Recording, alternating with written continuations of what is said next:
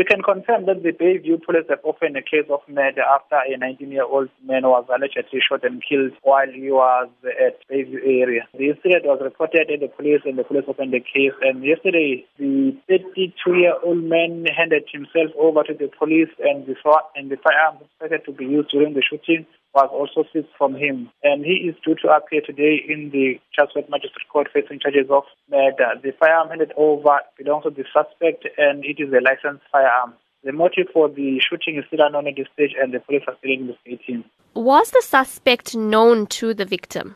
That is part of our investigation, but it is suspected that uh, the suspect was known to the victim and that is why he handed over himself to the police.